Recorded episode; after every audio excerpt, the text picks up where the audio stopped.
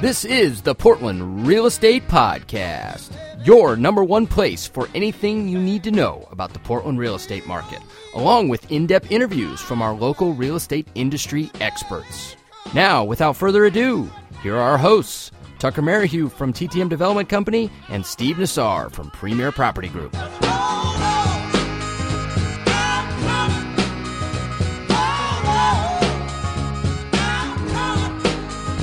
This is episode 29 of the Portland Real Estate Podcast. We are back again this week here in our virtual studio. I, as always, am your host, Tucker Merrihew, and I'm with my co host here, Steve O. What's happening, Steve? Hey, Tucker, good to be back on the show. We had a really exciting episode last week, and I think we've got a lot of great stuff as well this week. We're supposed to be getting some breaks in the weather. It's been just drizzle and rain for days and days and days, but I think we're turning the corner. And I bet by the time we release this episode, I think we're going to have blue skies. What do you think? Yeah, I saw 65 degrees on the agenda maybe for Friday, which I think will be a, a nice precursor of hopefully what's to come next yeah, month and the month after. Break, so. I'm, I'm, excited for two days of sunshine in a row. I don't think we've seen that in I don't even know how long. So uh, you know that that I am absolutely ready for. But we did have a great episode last week. For everybody that's listening, if you haven't checked it out with Terry Sprague, he really gave a lot of great information. Uh, we just talked to Dan about our download numbers, and they were huge. So obviously, he was a hit. And you know, for any of you guys interested in the high end market, go back check out that show. He was gracious enough to be our guest, and I think it was a fantastic show. But we're on to this week. And this week, we don't have a guest. It's just going to be me and Steve. We're going to talk about what's going on with each of us. We got some pretty cool topics to chat about, but we're also going to focus then on what's going on with the market. This is going to be our market recap show, and uh, we've got a lot to say about that as well. Before we get into that, what's going on with you, Steve? Yeah, so it's been an amazing week for me, Tucker, both on the brokerage side and as a broker in the trenches. So on the broker side, you and I kind of chatted earlier in the week about this. I reached out to you about this. I've got a great new development. It's in Hillsboro. It's now in the urban growth boundary. My clients bought it about 12, 13 years ago, and it was just rural fields around them. They were pretty strategic. They got it for about 500 some thousand, and they knew what they were doing. I absolutely admire and respect them for that. They bought it to live in, but they knew there was going to be a potential there in the future. It's a little over two acres. About five years ago, six years ago, they got annexed into the urban growth boundary or brought into the urban growth boundary. And then the parcels around them started getting annexed into Hillsboro. And DR Horton came in and they developed everything around them. These guys are basically, as, as you walk this plot of land, they are just they are as rural as rural can be, complete with wells and barns and outbuildings. But then you walk the property and there's like houses all the way around them, and the roads actually come to their property ready to just develop the property. There's full utilities there. It does have to get annexed into the city of Hillsboro, which could be, from what I'm understanding, a two year project. But my sellers understand that and they realize that they're going to be involved in this for a little while. And obviously, a developer or builder is going to release some hard money at various intersections along the way as they make progress. So I'm actually co-listing this with one of my other brokers here in Premier Property Group. He's been on the show with us, Steve Alves. He has some fantastic builder developer experience, so I brought him in on this project. I had first gone there, believe it or not, 2 years ago. And she told me we're not quite ready yet, but she had me walk the property and, and we pretty much consummated a deal at that point. And she said, you know, when the time comes, I'm going to call you up and boy, was I excited to get that call here in the last week and a half. So we've signed the listing contract. We are going to be moving it onto the MLS. We're getting a few things ready, but I will say to our listeners, any builders or developers out there that are interested in a project like this, please reach out to me and I or and or Steve Alves will probably chat with you a little bit about it and we'd love to see what interest is out there and you know, go from there. On the brokerage side, you know, we do something pretty special here at Premier Property Group. We try to recognize, we don't go over the top with it. That's kind of one of the things, you know, some of the executive team has decided is we don't want we don't want to be over the top in your face promoting, you know, the top producers and beating all the other brokers over the head that who's number 1 or posting it constantly. But at the same time, we don't want to be too far in the other extreme where we don't give some recognition to those who who take pride in what they do and do a good job of it. So we have two distinctions within our company. We have what's called the President's Circle, and then we have the Circle of Excellence. The President's Circle is any of our brokers who do 10 million a year and or 36 units per year. We add the 36 units because we understand that it's not fair in some markets, whether that's Gresham or Newberg or even Van- parts of Vancouver. And as we expand into other markets, it's not fair that, you know, the brokers in those markets where the average sales price is 250 have to compete with maybe Lake Oswego brokers who the average sales price is 600 and they have to put their numbers side by side with them. So the unit count kind of keeps it a little bit a common denominator in that regards regardless of the market. The circle of excellence bracket is $6 million in the past year or 24 units. So one thing we have been working on this week is we're doing a Blazer suite. It's actually one of the party suites for the President's Circle members. This party suite holds upwards of 50 people. It's got a full bar. It's got catered meal. April 13th, there's a Denver Nuggets game. We've reserved that. We're taking our entire President's Circle to that. So we've been kind of working with the Blazers planning that, but we're really excited about that. Yeah, that's cool, man. You know, I've obviously been to a couple of those boxes. Standard TV and Appliance took us back in the old Street of Dreams days, and then another time after that to kind of romance us a little bit, make sure they keep getting our business, which was awfully nice of them. But it's a great team building exercise, and it's just cool. You guys obviously take care of your bigger guns, so that's cool to hear. Yeah, How's your week been? It's good. You know, I talked about this on the show a couple weeks ago, and I mentioned Dunthorpe, right? We've got a project in Dunthorpe we're starting to break ground on. It's going to be a pretty high dollar project where we're rebuilding our Street of Dreams home. But I've just coincidentally, uh, over the past couple weeks, had a couple other properties put in front of me that are also in Dunthorpe. And I mentioned that Dunthorpe is kind of on the density train. You're starting to get these bigger estate properties that are getting split up or partitioned into multiple lots. And I actually just got another one of those put in front of me day before yesterday. So I think that's going to hold true. I think that's going to be the new theme for Dunthorpe. I think some of these, you know, bigger multi-acre parcels, you know, families are going to start to look at maybe partitioning them and selling them off just because there's a lot more money that they can make that way.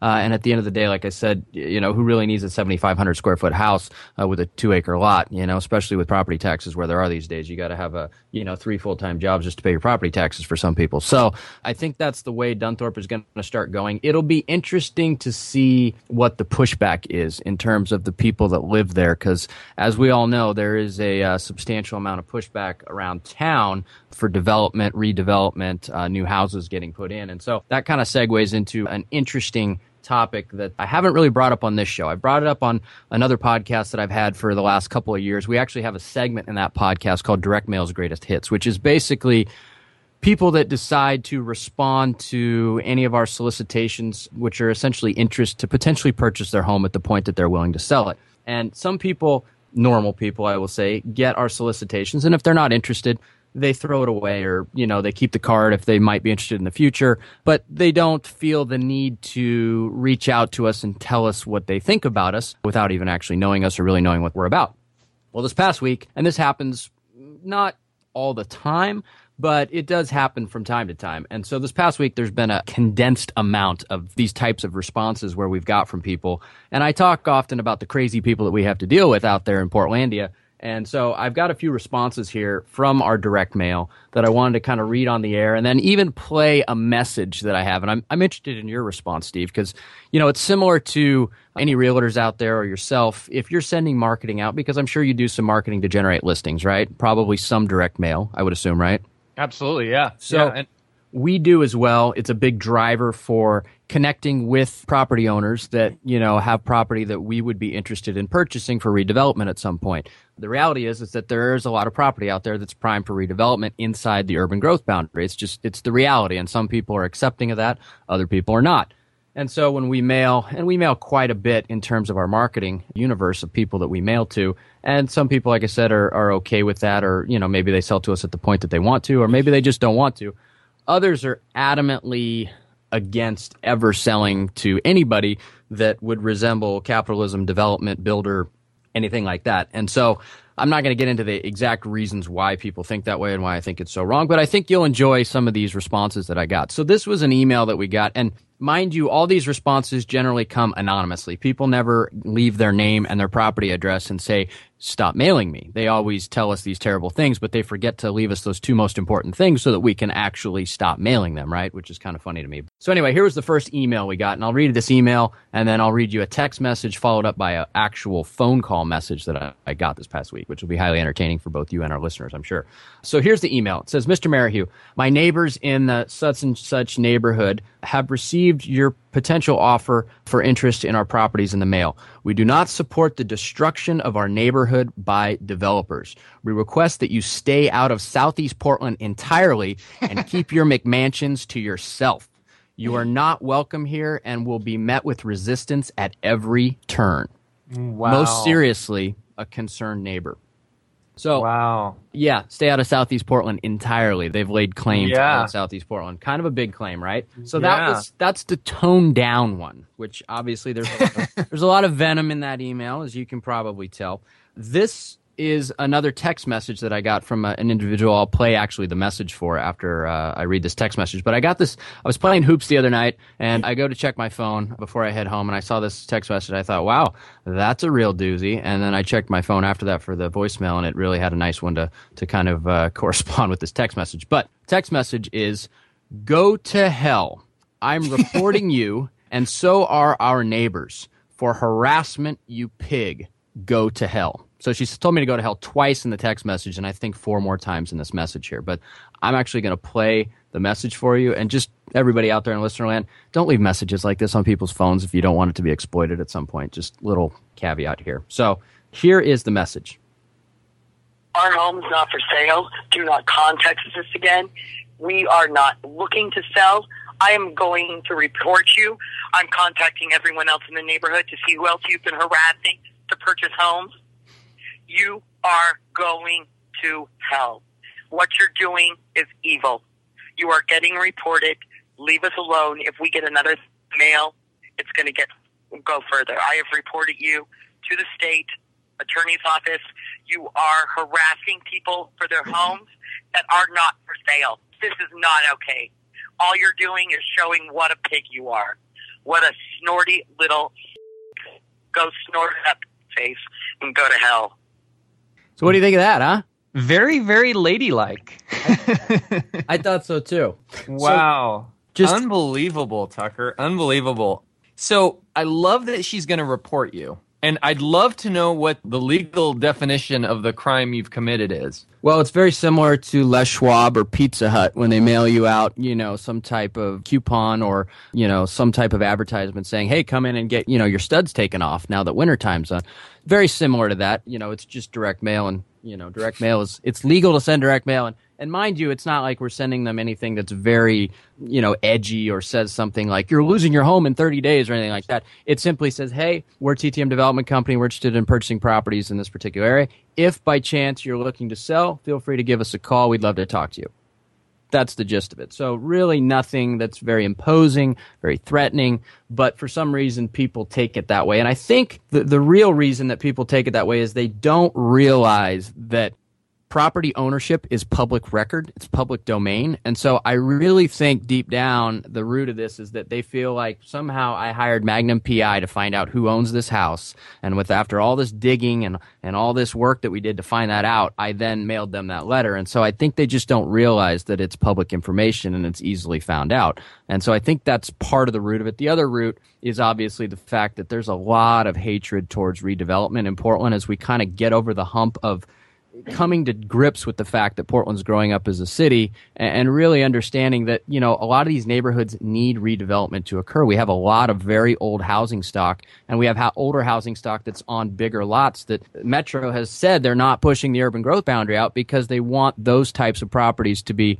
reused in a better fashion to accommodate the more people that are moving here. And so you've got Metro on one side, you've obviously got the developers, the builders who are trying to create a better city and then you have the residents on the other side that just hate change and they hate capitalism, they hate building and developing, and, and you get things like that. So pretty interesting, huh? Yeah, and there's one more reason you get those because there's a lot of cray crays out there.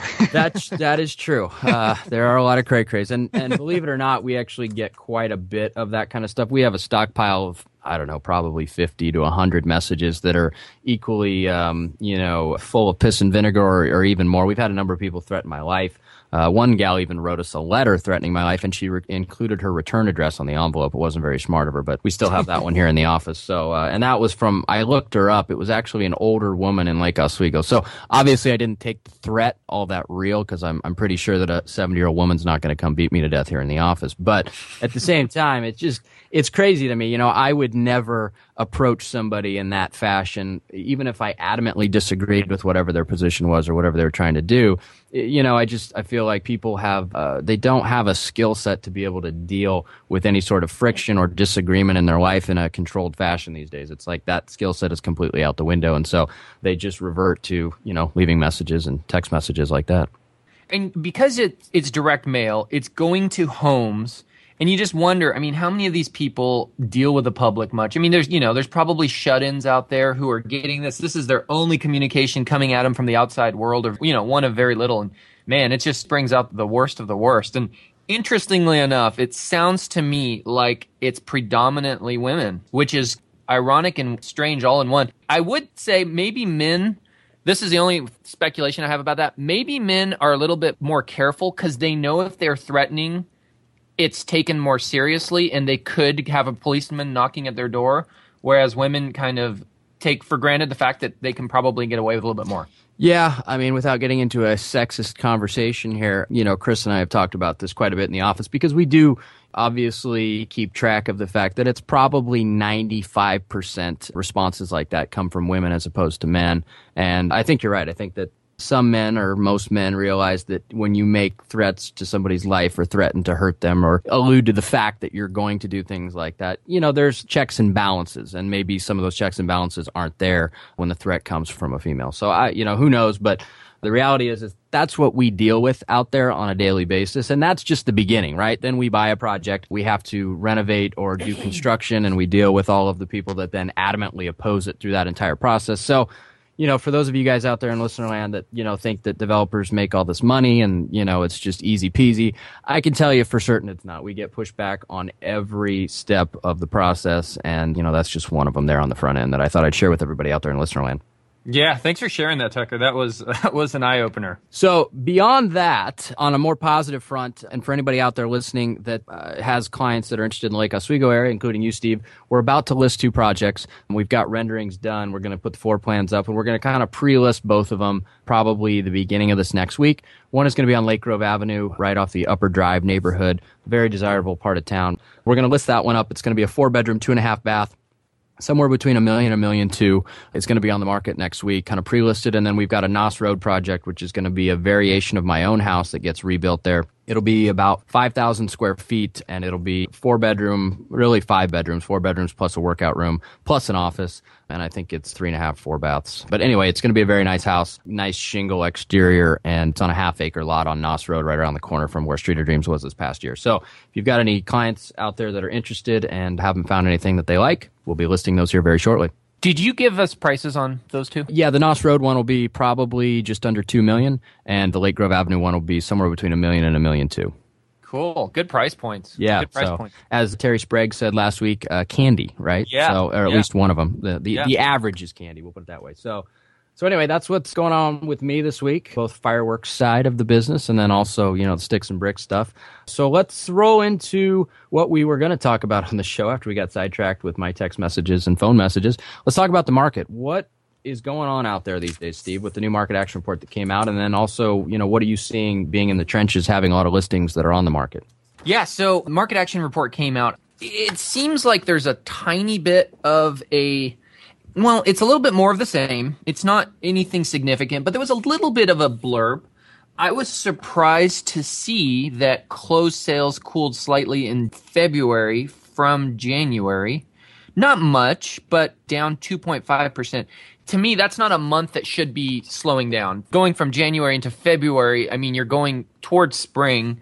I would expect an uptick. So that was a little interesting. I'm not necessarily feeling that, but the data is saying that. It was also further evidenced in the fact that February of 2016 was not what we've been hearing month after month, the best February ever since 92 when RMLS was formed. We've been hearing that, I want to say January, December, November. I mean, we've been hearing that for a little while. This February was the best February since 2007. So you don't have to go back too far to have experienced a little bit better February. So there is a little evidence of a slowdown here. Again, I think it's somewhat inconsequential. It could be a blurb, and then we're back on track.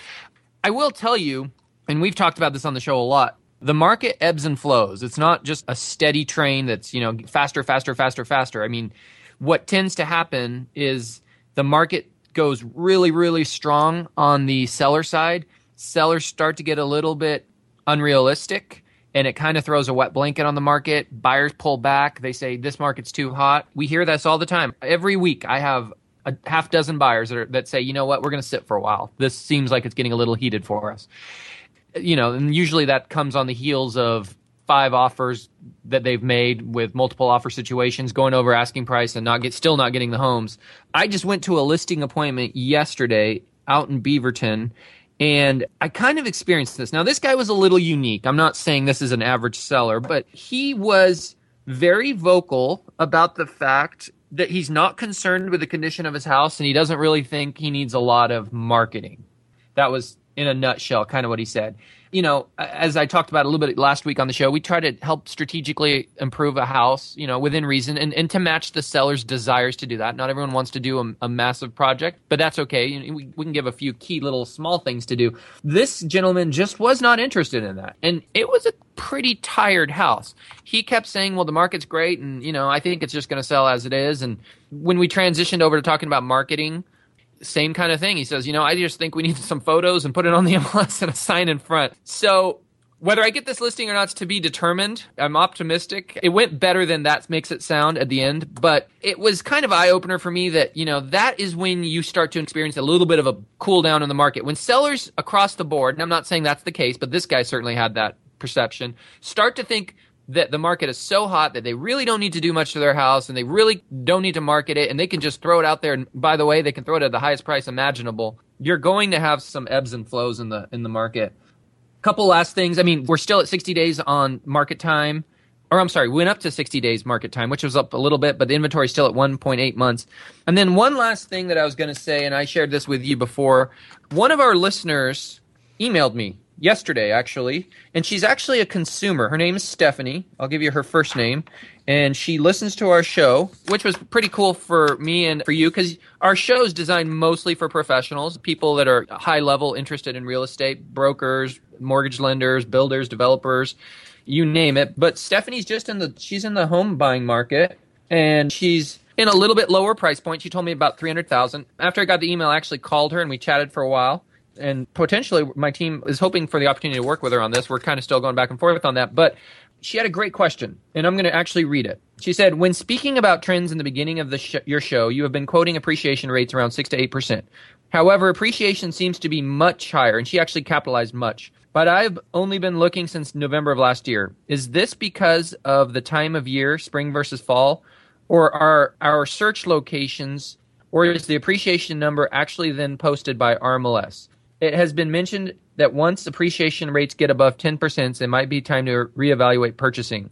I'm paraphrasing, of course. Thank you so much for your time, Stephanie. So I talked to Stephanie a little bit about this, and it's a fantastic question. And one of the things I pointed out to her is that, and by the way, the market action report says right here Portland Metro, 7.1% increase. There's actually two ways to measure that. There's the median, and then there's the average sale price. The average, 7.1 yeah. and 7.8. So they're both in the sevens. And so she's right. When she says 6 to 8%, she's right. It's smack dab in the middle there based on this month's market action report. The thing about the market action report, that is the entire Portland metro area. So it averages North Portland, which you and I have said and can see here is at 15% and then it averages other areas. I think Lake Oswego is, you know, down in the fours or five. Yeah, we were at 3.2% in Lake Oswego, West Linn year over year from February 2016 to February 2015. So, yeah, big disparity there. Obviously, North Portland, we all know how I feel about the numbers in North Portland. I feel that maybe that's a suspect area based on that. And after seeing 15.7%, you know, I'm holding strong on my opinion of that. Now, not all of North Portland, but there's definitely parts of it that I think, you know, could go flat for a while at a minimum to kind of balance out that 15.7% because that is a pretty radical number. But then you see 3.2 in West Linn and Lake Oswego, and that makes me feel pretty good in terms of, you know, future projects that we have coming out, prospective prices that we've come up with. You know, we're not going to have to dial those back really much because we've got, you know, a pretty conservative growth rate over the last 12 months there. Yeah, and, and the other thing that I mentioned to Stephanie about this when we, we chatted on the phone yesterday was price points are also different in how they appreciate. And that's actually shown right there because Lake Oswego, West Linn have a higher average price point than, say, North Portland or Southeast. So in other words, to give a real world example, you know, hypothetical example, if you have, you could have a $2 million house out there that a year ago was worth $2 million and today it sells for $2 million.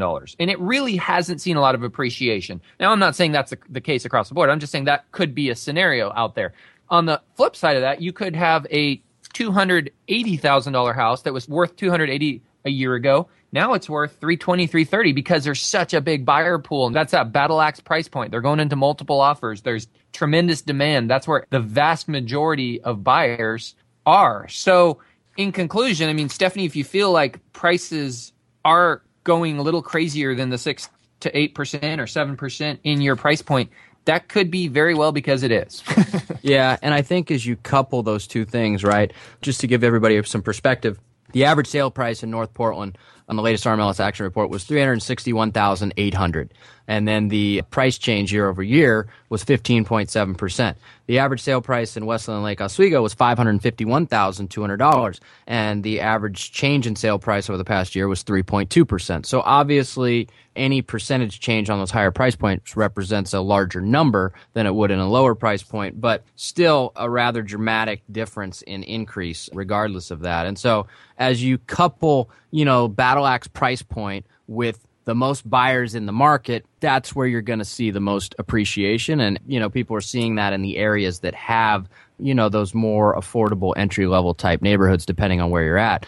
Now that kind of brings me to my next point about your, your listing appointment, and I think that is a good tell, right? When people start to think that I don't need to do anything to prep my house, my house is perfect, it's dated, it's dirty, but guess what? People will buy it, and I'm not saying this guy's house is that way, but you get my point. We don't need to do anything special other than take a curb shot, put it on an RMLS, and list it at 100% of retail, and somebody's going to buy it with 18 offers. When we get to that point, it scares me a little bit because you're right. I mean, it doesn't scare. I think it's good we got there because those are the listings that are going to go out there. They're likely going to get stale. They're going to reduce down. The the buyers of, in the market and go, you know, that's pretty expensive price for a house that needs quite a bit of updating, cleaning. The roof is probably 15 years in. You know, it's got old aluminum windows. It hasn't had any updates. The carpet's like kind of dirty and there's a dog in the house. You know, now the market starts to slow down, right? That one seller becomes a hundred sellers, becomes a thousand sellers in the marketplace. And those prices start here and they can work their way down because the buyers aren't rewarding them for that attitude or that opinion of value and so when people start to think that their house is the greatest house in the world, even though it's far from it, and they deserve 100 cents on the dollar for what it's worth without doing any major, you know, updating or just some light updating and, and cleaning and, you know, some staging and things like that to make the house more desirable, it's a good indicator of what's happening in seller psyche. And I think you're right. I think that we're probably you know the market's going to stay strong but i think there's going to be a lot of those listings out there that uh, agents go to the listing appointment. Obviously, you want to get business as an agent, but you're going to get these strong minded sellers that feel like their house is fine and they don't want to hear otherwise. And if you tell them otherwise, maybe they just go to the next agent until somebody tells them what they want to hear.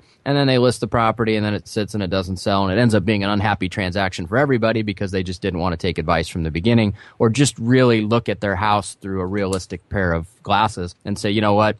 house is dated, it's dirty, the roof is questionable, it's got Federal Pacific panel in it, it's got an old furnace, you know, maybe it's got cadet wall heaters and it doesn't have an actual, you know, gas furnace maybe we should price it at 90 cents on the dollar, and not 100 cents on the dollar of what, you know, it could be worth comp wise, you know.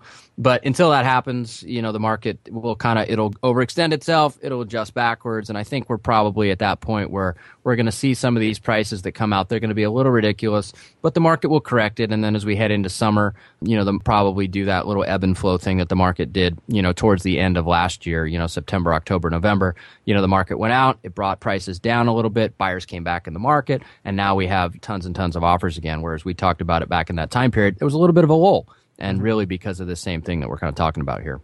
So other than that, you know, I'm not seeing anything crazy. You know, I will say that area plays a big factor in how quickly your stuff sells. I'm sure you have some listings out there, Steve, that uh, you had one in Southeast Portland that sold for a ridiculous amount over listing. We had one here in the office too that did, but then we have another one that's in a, you know, in an edge area in between Lake Oswego and West Linn that, you know, it's around the million dollar price point. It's a great house, but it's not flying off the shelf. The, the seller's priced it, you know, probably on the high side of what it's worth, but I think you can get away with that more in those price points that are more entry level, in those closer in neighborhoods that are just everybody and their mother wants to buy there and be there. But as you kind of deviate from those price points in those areas, you know, you can't be as aggressive in your pricing right now. So I, I, definitely don't think it's across the board craziness, but you know, if you get a close in southeast or close in northeast listing, you can pretty much anticipate as long as it's a decent product, you're going to probably get a ton of interest. Yeah, and we talked about this last week or the week before, those sellers of those properties, the latter property, the one in West Linn that's a million dollars and it's, you know, it's not catching fire, they're reading the headlines of the Southeast Portland properties. Yeah. So the expectation oftentimes is, as we've been saying, that I'm going to put this on the market. I'm going to have four or five or more offers first weekend. And so it can be challenging as a broker. I mean, you kind of have to manage those expectations, certainly somewhat upfront, but certainly as you hit the market and that doesn't happen, you need to start dialoguing with them that look, you know, not every house does go through that. Because if you don't, you're going to look like the the bad guy. You're going to look like the broker who's who's holding them back because everyone else is going into multiple offers, but somehow they didn't. Yeah, they're going to feel that resentment piece is going to be there, even though it, it may not be warranted. It's going to be there because, like you said, they're reading the headlines and the market's on fire and they heard about these friends of theirs that got 50 offers and that sold for 100 grand over list. And they're thinking, Steve, what's wrong with you? Why is my house not got a single offer? It must be you, right? So I, I think you're right. Communication is the key there and just recognizing, you know, the price point you're in and the area you're in and, and really just being realistic about those things. Yeah, and telling them, I said this at my listing appointment yesterday, the one we were talking about, where he didn't really want to do improvements or, or hardly market the property for that matter. You know, I told him, not every house is going into multiple offers. The average days on the market is 60 days. And I reminded him when the average days on the market is 60 days, that's 60 days as active. Again, that's not 15 days is active, then it goes pending with a 45 day close. That's 60 days active. So the average house in Portland is on the market for two months as of this report. So it's a fallacy to assume that every house is going into multiple offers despite what all the headlines are saying. Yeah, I, I agree. But bottom line is the market's still very strong depending on your area or where your house is, obviously, and price point, it's stronger than in others. But you know, 60 days on the market is still a relatively short amount of time to get your property sold. And if you want it sold quicker, just price it right and it'll still sell these days. Don't don't push the envelope in terms of what you think it's worth and it'll still sell really quickly. Yep. So other than that, uh, I think there was maybe one other headline or article that uh, we were going to discuss before we uh, wrap up this episode. What which one did you want to talk about, Steve? There's actually two. The one's real okay. quick. There was a new tenant law proposed down in Salem that's going to change so that landlords cannot raise rent in the first year on a month to month rental. I think that's a great change. I think that's a little shady. If you put an ad out there as a landlord and you induce a renter to come move into your property on a month to month basis, and in the first year you're changing that number on him or her. I think that's a little bit, I just don't think that's a great thing for the consumer. So I fully support that, and I think that's a good change. And there's a lot of tenant laws changing in our state because there are so many there's such a demand for rentals and there's a lot of people that are kind of getting thrown around in this process. Not all these changes are great but i think that was a fairly positive one. And i agree before we get to the next thing i, I you know even me the big bad developer home builder capitalist i, I agree there. And you know i have a, a number of month to month rentals right now and you know, I have actually elected not to raise the rents on people, even though I know they're getting a fantastic deal. So I get it. Even those of us that are on the other side of the coin you know, we're not adamantly opposed to everything that protects renters. Um, you know, obviously, I don't want to put uh, people in the way of hardship. And if somebody's going to move into our one of our properties, you know, obviously we like to keep them there and keep them happy. And so, uh, you know, I think you should market the property for what you're willing to rent it for for at least that year time period. Yeah, yeah, I agree. And then the last headline this is a proposal. This is by no means a done deal, but it is a proposal for the city of Portland which would be the first city anywhere to have this, mind you. And it says and states that any house that's being demolished, and they actually in the article they said 300 homes in Portland were demolished last year. That's the figure they put out. Any home that's demolished has to be taken apart by hand and recycled. So it effectively is in some manner a demolition tax, which we had talked about being proposed before. Now, that was a straight up demolition tax where the city just took money. This is not going to the city. It's just, there's obviously, and I'll let you speak more about this, Tucker, because you're way more familiar with this than me, but because it's taken apart by hand versus machine, it takes much longer. So there's more carrying costs for the developer. There's more costs for labor. It's probably, they, they quoted 40 to 60 percent more cost than if they were able to bring in machinery and do it. It's not a done deal. It's said that they are going to vote on it in May to make it an ordinance. And if that were the case, then it would take effect in October. And the argument for it, and I'll just, you know, it's a good argument. It's a solid argument, even though was that we recycle cars and we recycle paper bags. Why don't we recycle houses, which are much larger and could take a lot more space in, in landfills, et cetera? So what's your take on that, Tucker? you know, first off, I, I get where they're coming from in terms of that. Uh, what a lot of people don't realize is that when you cart off, you know, demolished structures in those dumpsters, most of those companies sift and sort the material and they recycle everything that they can already.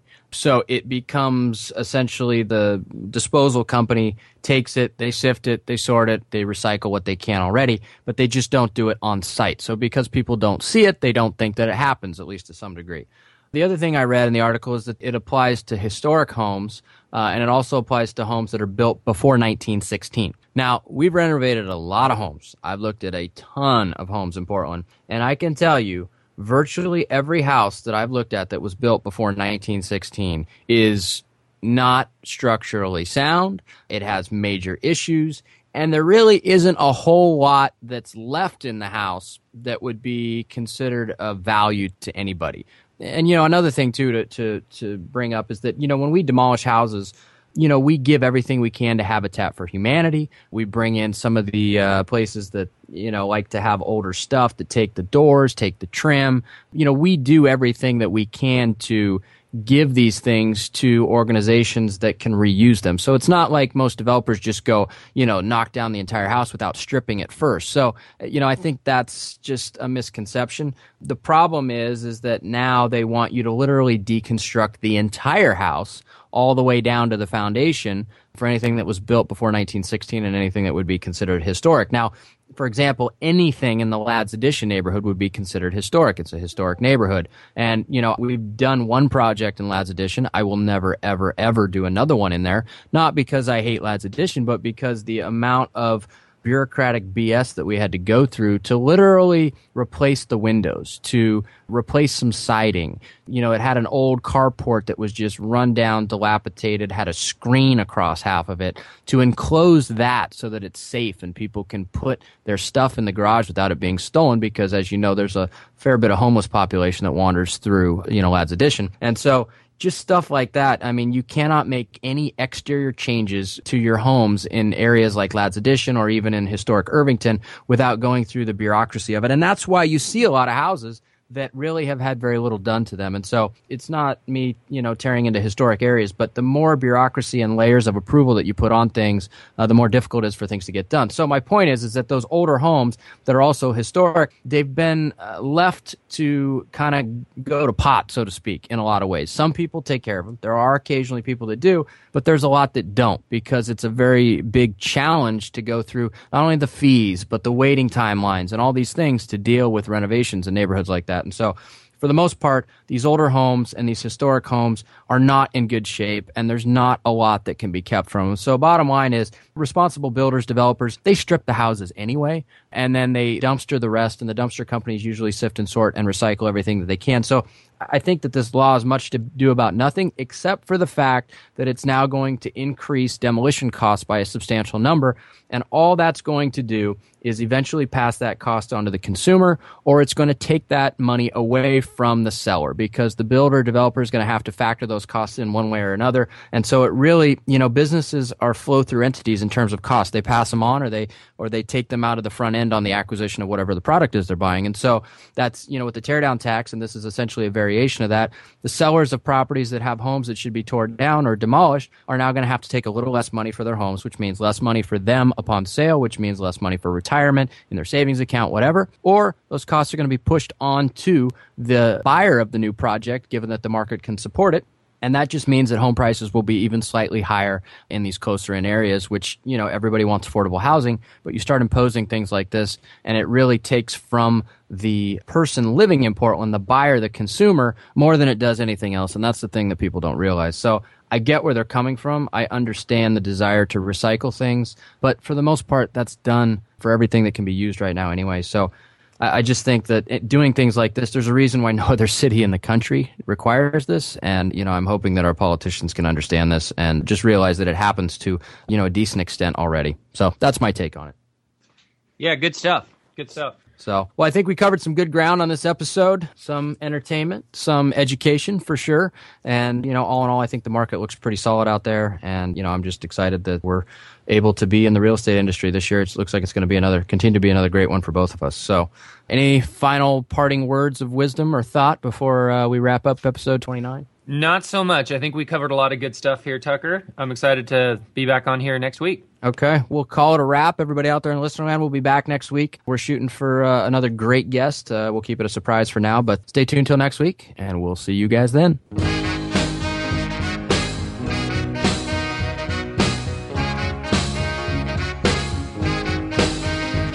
Thanks again for listening to our show, and make sure to tune in next week for another great episode of the Portland Real Estate Podcast.